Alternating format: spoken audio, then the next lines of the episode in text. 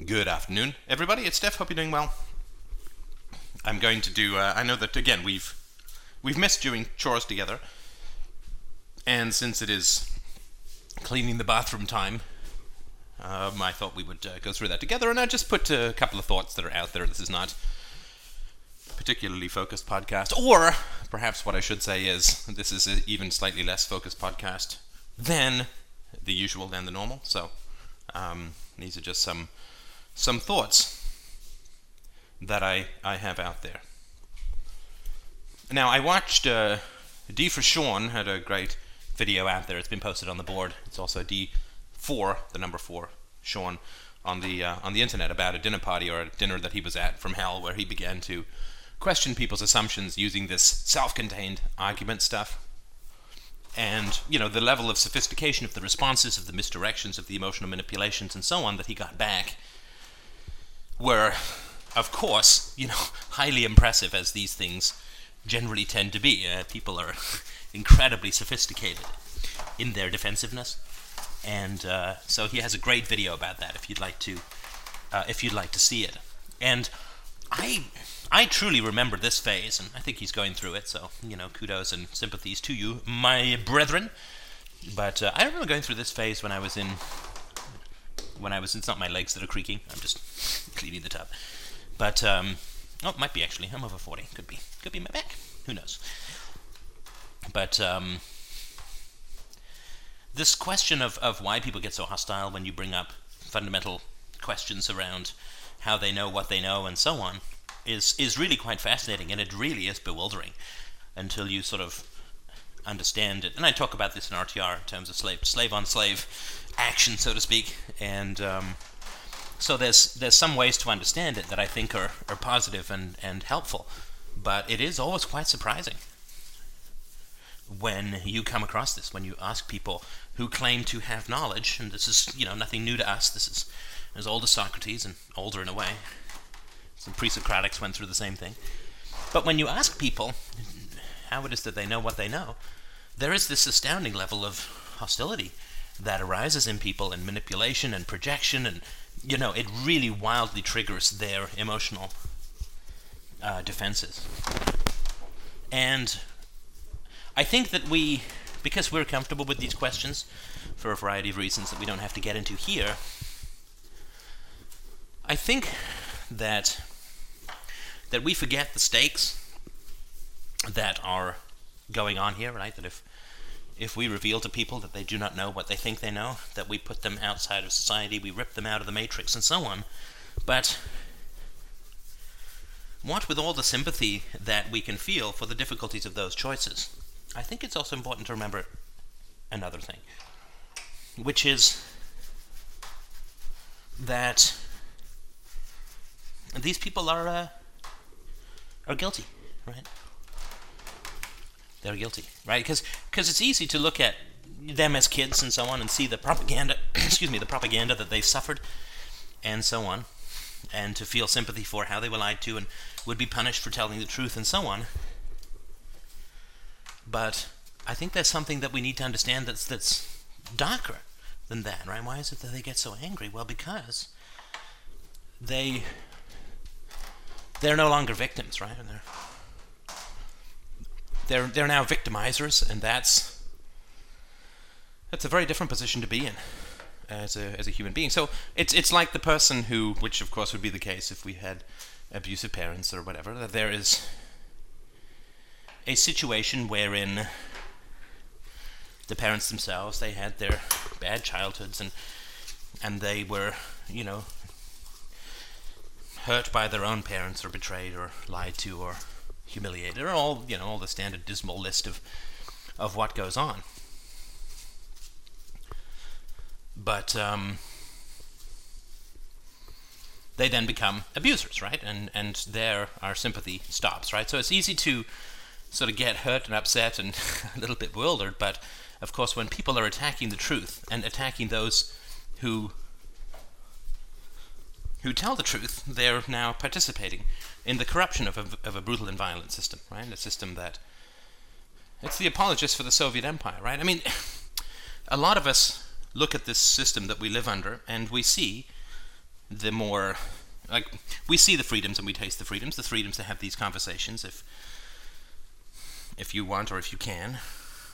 And we we see more benevolence than I think perhaps sometimes that we should. But you know, when when people are choosing the state, they are choosing to you know lock people in prison who smoke drugs or or whatever, rather than leave them be to pursue their own desires and get treatment and get help if they want. And we create organized crime. We create like when you have a government, you have anti-prostitution laws that get people raped and people get thrown in prison where they get raped and right like this is a brutal and ugly ugly ugly system and particularly in terms of the public school and what happens right? And so when people defend this when they repeat the propaganda that the system relies on to survive they are participating in, in crimes right? They are justifying the crimes right? Aiding and abetting uh, criminals. And that's kind of what what it's important to remember because we feel sometimes we feel victimized and bewildered and frustrated and how could this be happening and so on but i mean these people are selling the victims of the state down the river for the sake of their own stupid ass fears conformities anxieties and there is a lust for you know if people really care about humanity i mean the first thing that should be on your list is to find an alternative to the state if you really care about people. But these people, of course, use their quote concern for people to justify this violent and abusive monopoly that causes wars and enslaves people and miseducates and corrupts the minds of children and you know this corrupt and brutal dictatorship of, of democracy or whatever system is, is is floating around. But so they're actually participating in these crimes, right? They're participating in the corruption of the minds of the children. They're participating in the rape rooms of state prisons, not participating directly but justifying, which is what is required. So I think it's okay to to let fly, right? I mean, these kinds of situations where you're in these social environments where um, where people are saying this kind of stuff. I mean, it's okay to be patient, but it's okay at some point to say, well, so you guys are just like you're just all you're interested in is in repeating propaganda at the expense of the poor and at the expense of the if you're in the U.S. of the Iraqis and so on. That you're just justifying this brutal monopoly because you are you, corrupt propagandists, right? You might as well be defending the Soviet Empire as far as that goes. All the brutalities that resulted from that. Now, of course, without a doubt, when you go that route, um, obviously things are completely and totally done, right? I mean, then you don't say, "But hey, enough of this. Let's let's get on with dessert," right? And this is, of course, the ugliness that comes when you start talking about philosophy in in real terms, right? Like when you say to Christians, for instance, "Well, your book counsels that I be killed," right? When you say to statists, "Well, you're you know, for the sake of the roads or the fear of the robber barons or whatever, you're supporting a brutal institution that regularly gets people killed, corrupts the minds of children, you know, has endless uh, rapes and so on in the state prisons and, and so on. So the institution that you're supporting is a downright right evil, and you don't even have any good reasons for supporting it. And it's hard to take that step, right?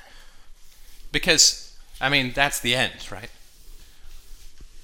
That is the end. This is the end, right? That that's the end, right? So if you're at a dinner party, that's where you get up, you get your coat, and you say, "Well, I, I really can't socialize with, with people this this monstrous." I'm sorry. That's the unspoken, right? And of course, we get. I mean, this is the paradox that I've been talking about for quite some time, but what the hell? It's worth revisiting, I think. And the paradox, of course, is that we are frustrated that these people don't have answers, but merely mouth certainties, right? But, of course, it can very easily be said, and I think accurately too, that those philosophers who continue to debate with people that they themselves, sorry, that the philosophers themselves define as corrupt, right? People who don't have answers for, but, but to make up answers and propagandistically defend violent and brutal institutions like the state and and uh, a prison system and so on.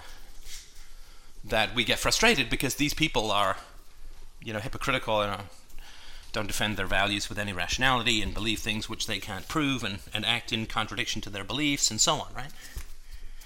But uh, the simple reality is that if you continue to debate and be friends with these people, you know, we give them opportunities, you know, give them opportunities to, to think about it, right? It can be shocking, it can be surprising, or whatever. Though, as I've said before, it has certainly been my experience that the people who are going to be into the truth, you you can't stop them, right? I mean, the people who are really going to be self-generating and self-sustaining philosophers, the moment they hear a new idea, they simply love it. They simply love it. They're just excited. You can see their whole mind light up. And they will pester you for additional arguments, for information, right? These are the people that we want to get a hold of, right? As I've said before, we are not, uh, as a philosophical movement or as a movement for uh, rationality and empiricism, we are nowhere close to being big enough that we can do anything other than train the trainer. Right? We're looking to find people who are of high enough quality, intellectual integrity, curiosity, rationality, social skills, right? Uh, we're looking for the needle in the haystack, which is the people who can go out and do what we do. We're not looking for, like, we're looking to train the trainer. We're not looking to train the people. We're a long, long way. We may be a generation or two away from actually being able to train the people. What we're looking to do is to train the trainer, right? And so what we want to do is find people whose eyes light up irresistibly, like a child's uh, eyes on Christmas morning, to find people whose eyes light up irresistibly when they come in contact with, with truth or with rationality or with these kinds of questions, who are unstoppable in this, who are self sustaining, self generating maniacs for the truth. Right? You know, it's uh, it's that sort of old thing that you know, if you train someone who can't train anybody else, you end up with one person more, right? Who will be able to, uh, who knows the truth, let's say. But if you talk to somebody who themselves will become a passionate advocate for truth and reason, then you are multiplying your effects enormously, right? Enormously, right? It's the difference between if you want to sell widgets and you're the CEO, right? What you do is you don't run around selling widgets. What you do is you set up a training program for people to learn how to sell your widgets, right? And that multiplies the effects of what it is that you're doing almost immeasurably more. This is the um,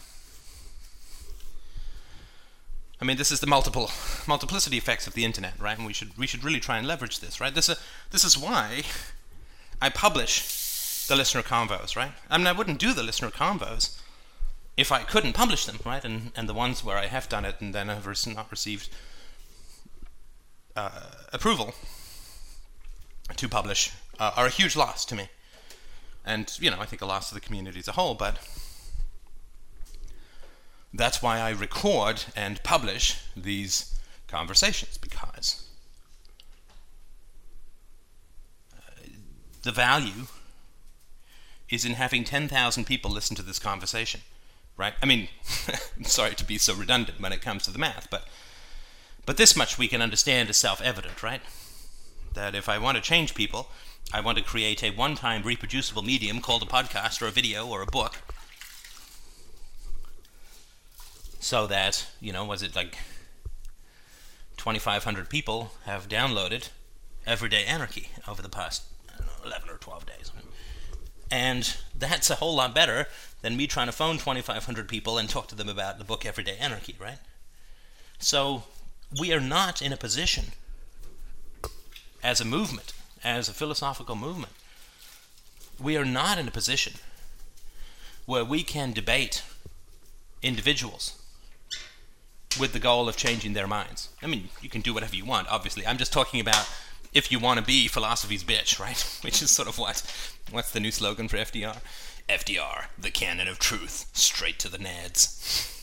but um, we're not in a position where we can have individual discussions and change one person's mind about the robber barons, right? I mean, that can happen later on once the truth and the methodology and, and the premises as a whole are more widely understood, right? But when we're facing a population of which, you know, 99 point near infinity 9% of people are not only ignorant of but unconsciously hostile towards what we do, having those individual I changed your mind about X conversations simply uh, won't work. I mean, they won't work. It's not. It's not going to grow the conversation in anything other than the most linear, grindingly slow manner. Right? What we want to do is only is like sort of re restrain ourselves, in my opinion. This, again, this just this is just basic um, activism, right? We want to restrain ourselves from getting heavily involved in individual issue discussions with people who aren't going to change. And we need to keep our eyes on the prize and keep our ear to the ground and instead look to talking to those people and, and only talking to those people, or at least focusing on talking to those people, and this is trial and error to find them, but those people that, you know, light up irresistibly when they hear the truth. because those people will be beacons, right? And we'll we'll we'll pay it forward, right? We'll pass it along, and if they themselves don't waste their time on individual conversations with uninterested people about individual issues, even of which we force agreement on them through relentless reason, they will simply pop back to their original shape the next day right? Because you have to be mad to love the truth to the degree that we do. You just have to be. It's so irrational to be rational, right? From a a social benefits situation, right? You just have to be a little deranged about it. I mean, that's just that's the case with every early early movement, right? I mean, the first abolitionists were empirically insane, right? the idea that you're going to get rid of an institution that has been around ever since human beings have been around is is laughable, is ridiculous. Now I'm flushing here, but only because I've cleaned the toilet. Do not panic and do not rewind listening to ghastly backsplashes. Just so you know. I'm accu- accused occasionally of the toilet cast, but yet we have not, as yet we have not hit that hit that low. so perhaps sometime when I'm old and it's involuntary, but not yet, my friends. Right, so to to be a slave to the truth, which I am avowedly and confessedly and manically. Um, the this is manically the case for me. Like I'm just like whatever it takes to get the truth across, I will do right, and that just comes from putting your ego aside and well, it, it comes in a way, right? But it's just like what is what is your dedication to a larger goal, right? I mean, that's the only way to overcome pettiness, and I'm as petty as the next man. it's the only way to overcome pettiness that I know of is simply to have a goal so large that you can't give yourself the excuses of, of smallness, right? I mean, serve the world by being small. So you have to have a huge goal, right? And the goal is not, I'm going to change these minds of these people at this dinner party about the robber barons, right? But what I'm going to do is I'm going to see, hey, is anyone interested in thinking here? Is anyone interested in thinking? So, to, to take a psychological example from my own history, because heaven knows you all need to know one. you all want to know more about my personal history.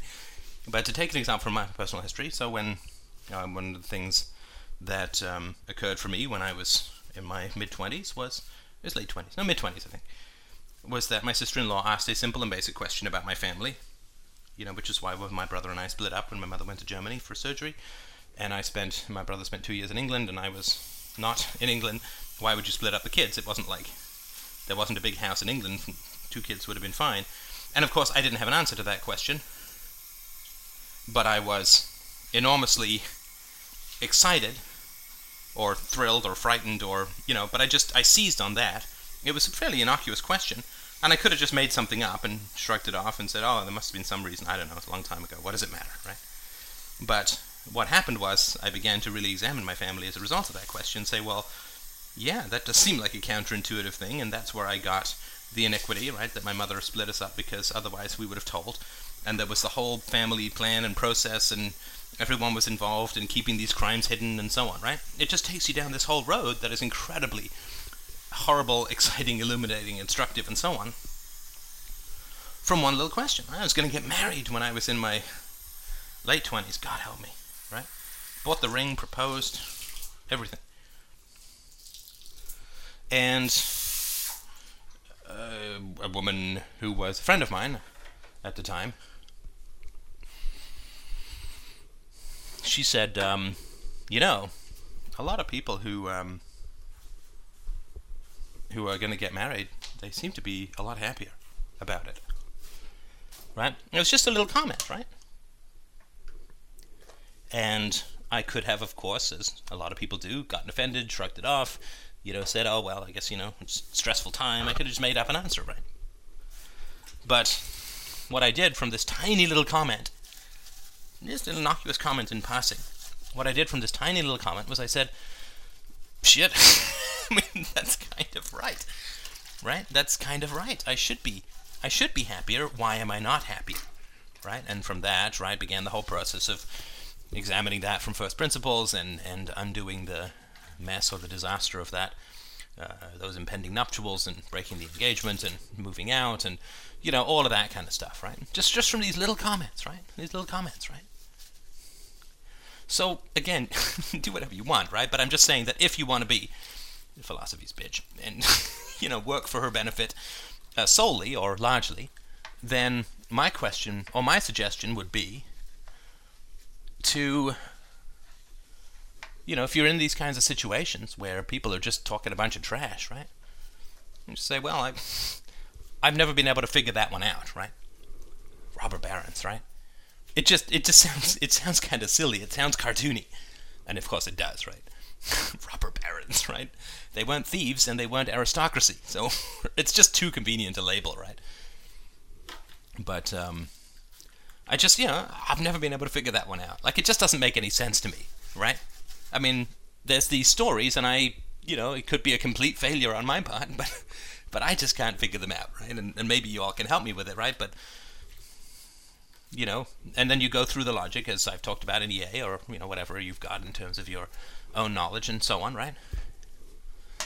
But, you know, help me out because I'm stupid is a very, it's actually quite an effective thing. You know, explain it to me like I'm three years old and then ask questions, right? And, and this, of course, this is you, you can never go wrong reading your Plato, right? In terms of his dialogues, I don't particularly care for his books on philosophy at all. In fact, they're quite they're quite vile, but but his his dialogues are I mean, wonderful, right? Oh well, help me out, right? Instruct me, if you are so wise, uh, because I can't understand it. Like I'm, I'm, maybe I'm an idiot, but and what you want is in that group, you want to find the person who the moment that you're not, the moment that you're confident enough to admit your supposed or quote ignorance of these these matters and your inability to follow these arguments, you wanna you wanna see that person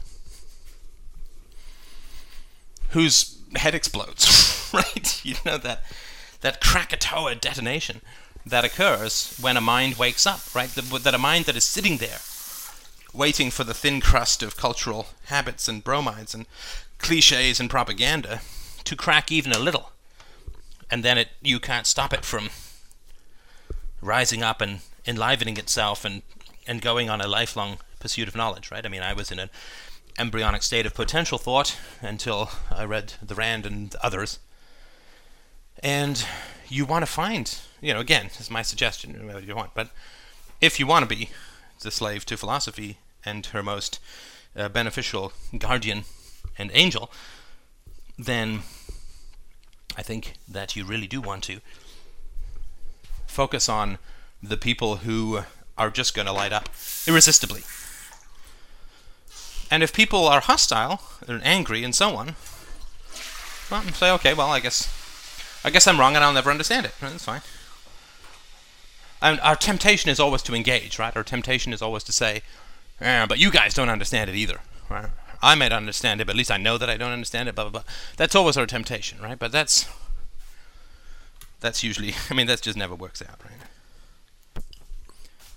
And this brings us to the second sort of minor topic of this conversation, I guess, which is this is this is how we know that, you know, for instance, the Ron Paul supporters are distinctly not philosophy's slaves, so to speak, right? Because to be a slave of the truth is simply to say, uh, reason and evidence rule uh, all of my decision making processes, and whether I like it or not, I will follow uh, reason and evidence wherever they lead. And this is a disconcerting process because we all inherit these beliefs, even from you know wonderful thinkers like Ayn Rand and so on, where there's there's limitations and so on. And when we come across stuff that doesn't make sense, right, then we have to readjust our, our perceptions. But that, of course, is the scientific method, and that's capitalism, and there's all the good things that we know and, and love as as thinkers and, and reasoners, right? I mean, certainly in my own case, I swallowed for many years the Randian approach, and even to some degree the Branden approach that emotions are not tools of cognition, that uh, you know feelings are simply reflections of what we program our minds to think based on our thoughts and so on. And there's cognitive psych- psychology models that support that to some degree as well. But when I went through my terrifying and ferocious growth period in terms of actually really starting to live my values, what happened was my emotions simply took over and they possessed huge wisdom and insights that I did not know consciously, right? And of course, I hated that because this was not what should have been. There shouldn't have been anything in my unconscious that I had not thought about at some point beforehand, but empirically and irresistibly, this simply was not the case.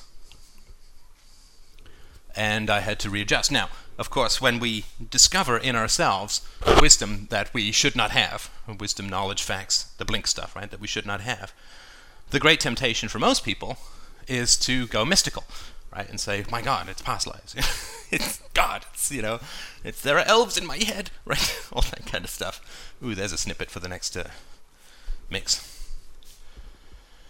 But um, so that for me was just like, okay, well, so this this this uh, theory is not fa- is not true, right? It's not true that emotions are simply the results of what your conscious thoughts are or what is programmed into you, but they have a life of their own, they have wisdoms of their own, they have, you know, we are uh, an ecosystem of thoughts and feelings, and uh, it's not uh, individuation is multiplicity, right? All this kind of stuff, right? Which explains a whole lot of other psychological phenomena, such as dreams and uh, and projection, right? So where we cast out parts of ourselves that we don't like to other people and attack them and so on. It explains a huge amount of psychological phenomena, this sort of approach. So, so when we have facts that are against the theories that we have, then what we have to do if we are responsible thinkers, and this is what I think this was the genesis of FDR for me and where my originality, such as it is, uh, came from, which was the basic reality that things were occurring in my mind that did not fit the theoretical model, and because of my training as a rationalist, I could not escape to mysticism. So, what was I to do? Well, that's where, you know, the unstoppable force meets the immovable object, and we are forced to become creative and, and come up with new ideas and new solutions and, and so on. And the great temptation of people who want to avoid the anxiety of ambivalence, of wanting the truth but not having it, as we sort of discussed before in the premium section. The uh, what, occurs for people is they just want to make up an answer, right? Make up an answer, and this is, of course, is the case with the uh, with the Ron Paul supporters as well, right? That they it's uh, after the fact reasoning, you know, like uh, I did this grueling thing, therefore it must have been worthwhile, or I did this horrible and difficult thing, therefore it must have been worthwhile. But of course, there's no guarantee that if you do something horrible or difficult, that it actually is worthwhile. In fact, quite the contrary could be the case, and often is. Right, and so there's this uh, post that's floating around on the board, this active thread, which is, you know, Ron Paul did good because people came to the movement. And I've talked about it before, I'm not going to talk about it again. But what is interesting is that, you know, in the absence of evidence, answers are just made up, right? So, you know, a guy says, well, there's a poll. 50% of Ron Paul supporters are atheists, right? And of course, that doesn't matter, right? Because the question is not how many atheists are in the Ron Paul camp, but rather how many people never made it to the Ron Paul camp because of Ron Paul's religion, right? I mean, that's that's of course the challenge, and it takes a certain amount of intelligence to to recognize that as an important question and so on. But that's, um, I mean, that's an important reality to to deal with. And so it's like, well, you know, there are these polls on the internet where X, Y, and Z, because somebody did, God bless his heart, did go and figure out these polls, you know, average sample size of 250 people, self-selected, no scientific control group, no double-blind, no, right, nothing like. It's not a poll, right? It's just a bunch of opinions from a self-selected tiny sample. Right? There's nothing relevant about that at all. And um, people say, well, you know, the Ron Paul group, uh, why would Ron Paul um, commission a study now that it's all over? It's like, well, because if they were truly interested in, you know, being philosophy slave and so on, then they would recognize it as an enormously valuable investment, right? You couldn't get a better investment. Let's say this poll would have cost you $50,000, but you were able to prove that people's knowledge and appreciation of libertarianism rose as a result of the Ron Paul campaign, right? I mean, imagine how much that would increase your donations next time. I mean, the Libertarian Party should do it, right? Because they can run some Libertarian candidate. And if they can prove that people's knowledge, understanding, and receptivity towards libertarianism arises as a result, or rises as a result of, um, of political activism, then there would be a, a, you know, this, this document could be used for the next 30 years to answer the skeptics who say that this is, there's no evidence that this is the case, right? So just imagine, just imagine what a massive increase in donations libertarians could receive, the Libertarian Party could receive, simply, or the Ron Paul campaign, or whatever's going to be next in that line. Imagine what a huge boost in donations they could receive by simply commissioning this study for the sake of spending $50,000, or I don't know what it would cost, something like that. For the sake of spending $50,000, they could get, you know, 10 times at least that back in additional donations from people who are skeptical about the value of political action. I mean, you could not think of a better investment. Uh, ten times return. Minimum, right? And that's assuming that only, what, uh, 1% of the, uh, you only got 1% additional donations out of the 2.5, out of the 25 million. Huge, huge, huge investment. This would go on and on. And the, the question as to whether or not libertarianism as a concept benefited from political action would be laid to rest, and all the skeptics would come over, start donating, and so on. Right? You simply couldn't come up with a better investment if you tried. And the fact that this investment has never been um, put to the test, this investment has never been made, tells you all that you need to know, not about the facts, but about libertarians' perceptions of the facts, right? If you have a thesis and you actively avoid putting it to test, to, to the, putting it to the test, despite the fact that there would be obvious benefits to putting it to the test, then you understand that libertarianism or political activism is merely another form of religion. It is simply another form of religion. And even if some of the tenets of libertarianism are true, non-aggression principle and so on, the fact that they're reached through religious uh, through a process of indoctrination and faith-based anti-reasoning means that they're useless, worse than useless, because they're true without being reasoned to through right? It's like accidentally getting a math answer right. It doesn't mean anything. I mean, Christians say, thou shalt not murder. the, the problem is not thou shalt not murder is wrong. The problem is that it's arrived through indoctrination and culty anti-rationality. And that's the harm that political activism does. So what happens, of course, is that people say prayer works. Prayer, it works. I, you know, I know three guys who were cured of NAD cancer by uh, the power of prayer, right? So I say, okay, well, let's put it to the test. And they've actually pissed away money on something that was a foregone conclusion, which is that prayer doesn't work because people.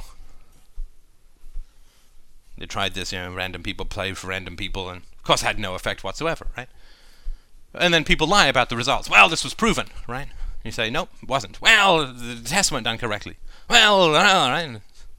I'm going to believe it anyway, right? And that's just fundamental intellectual dickishness of the most pathetic and contemptible kind.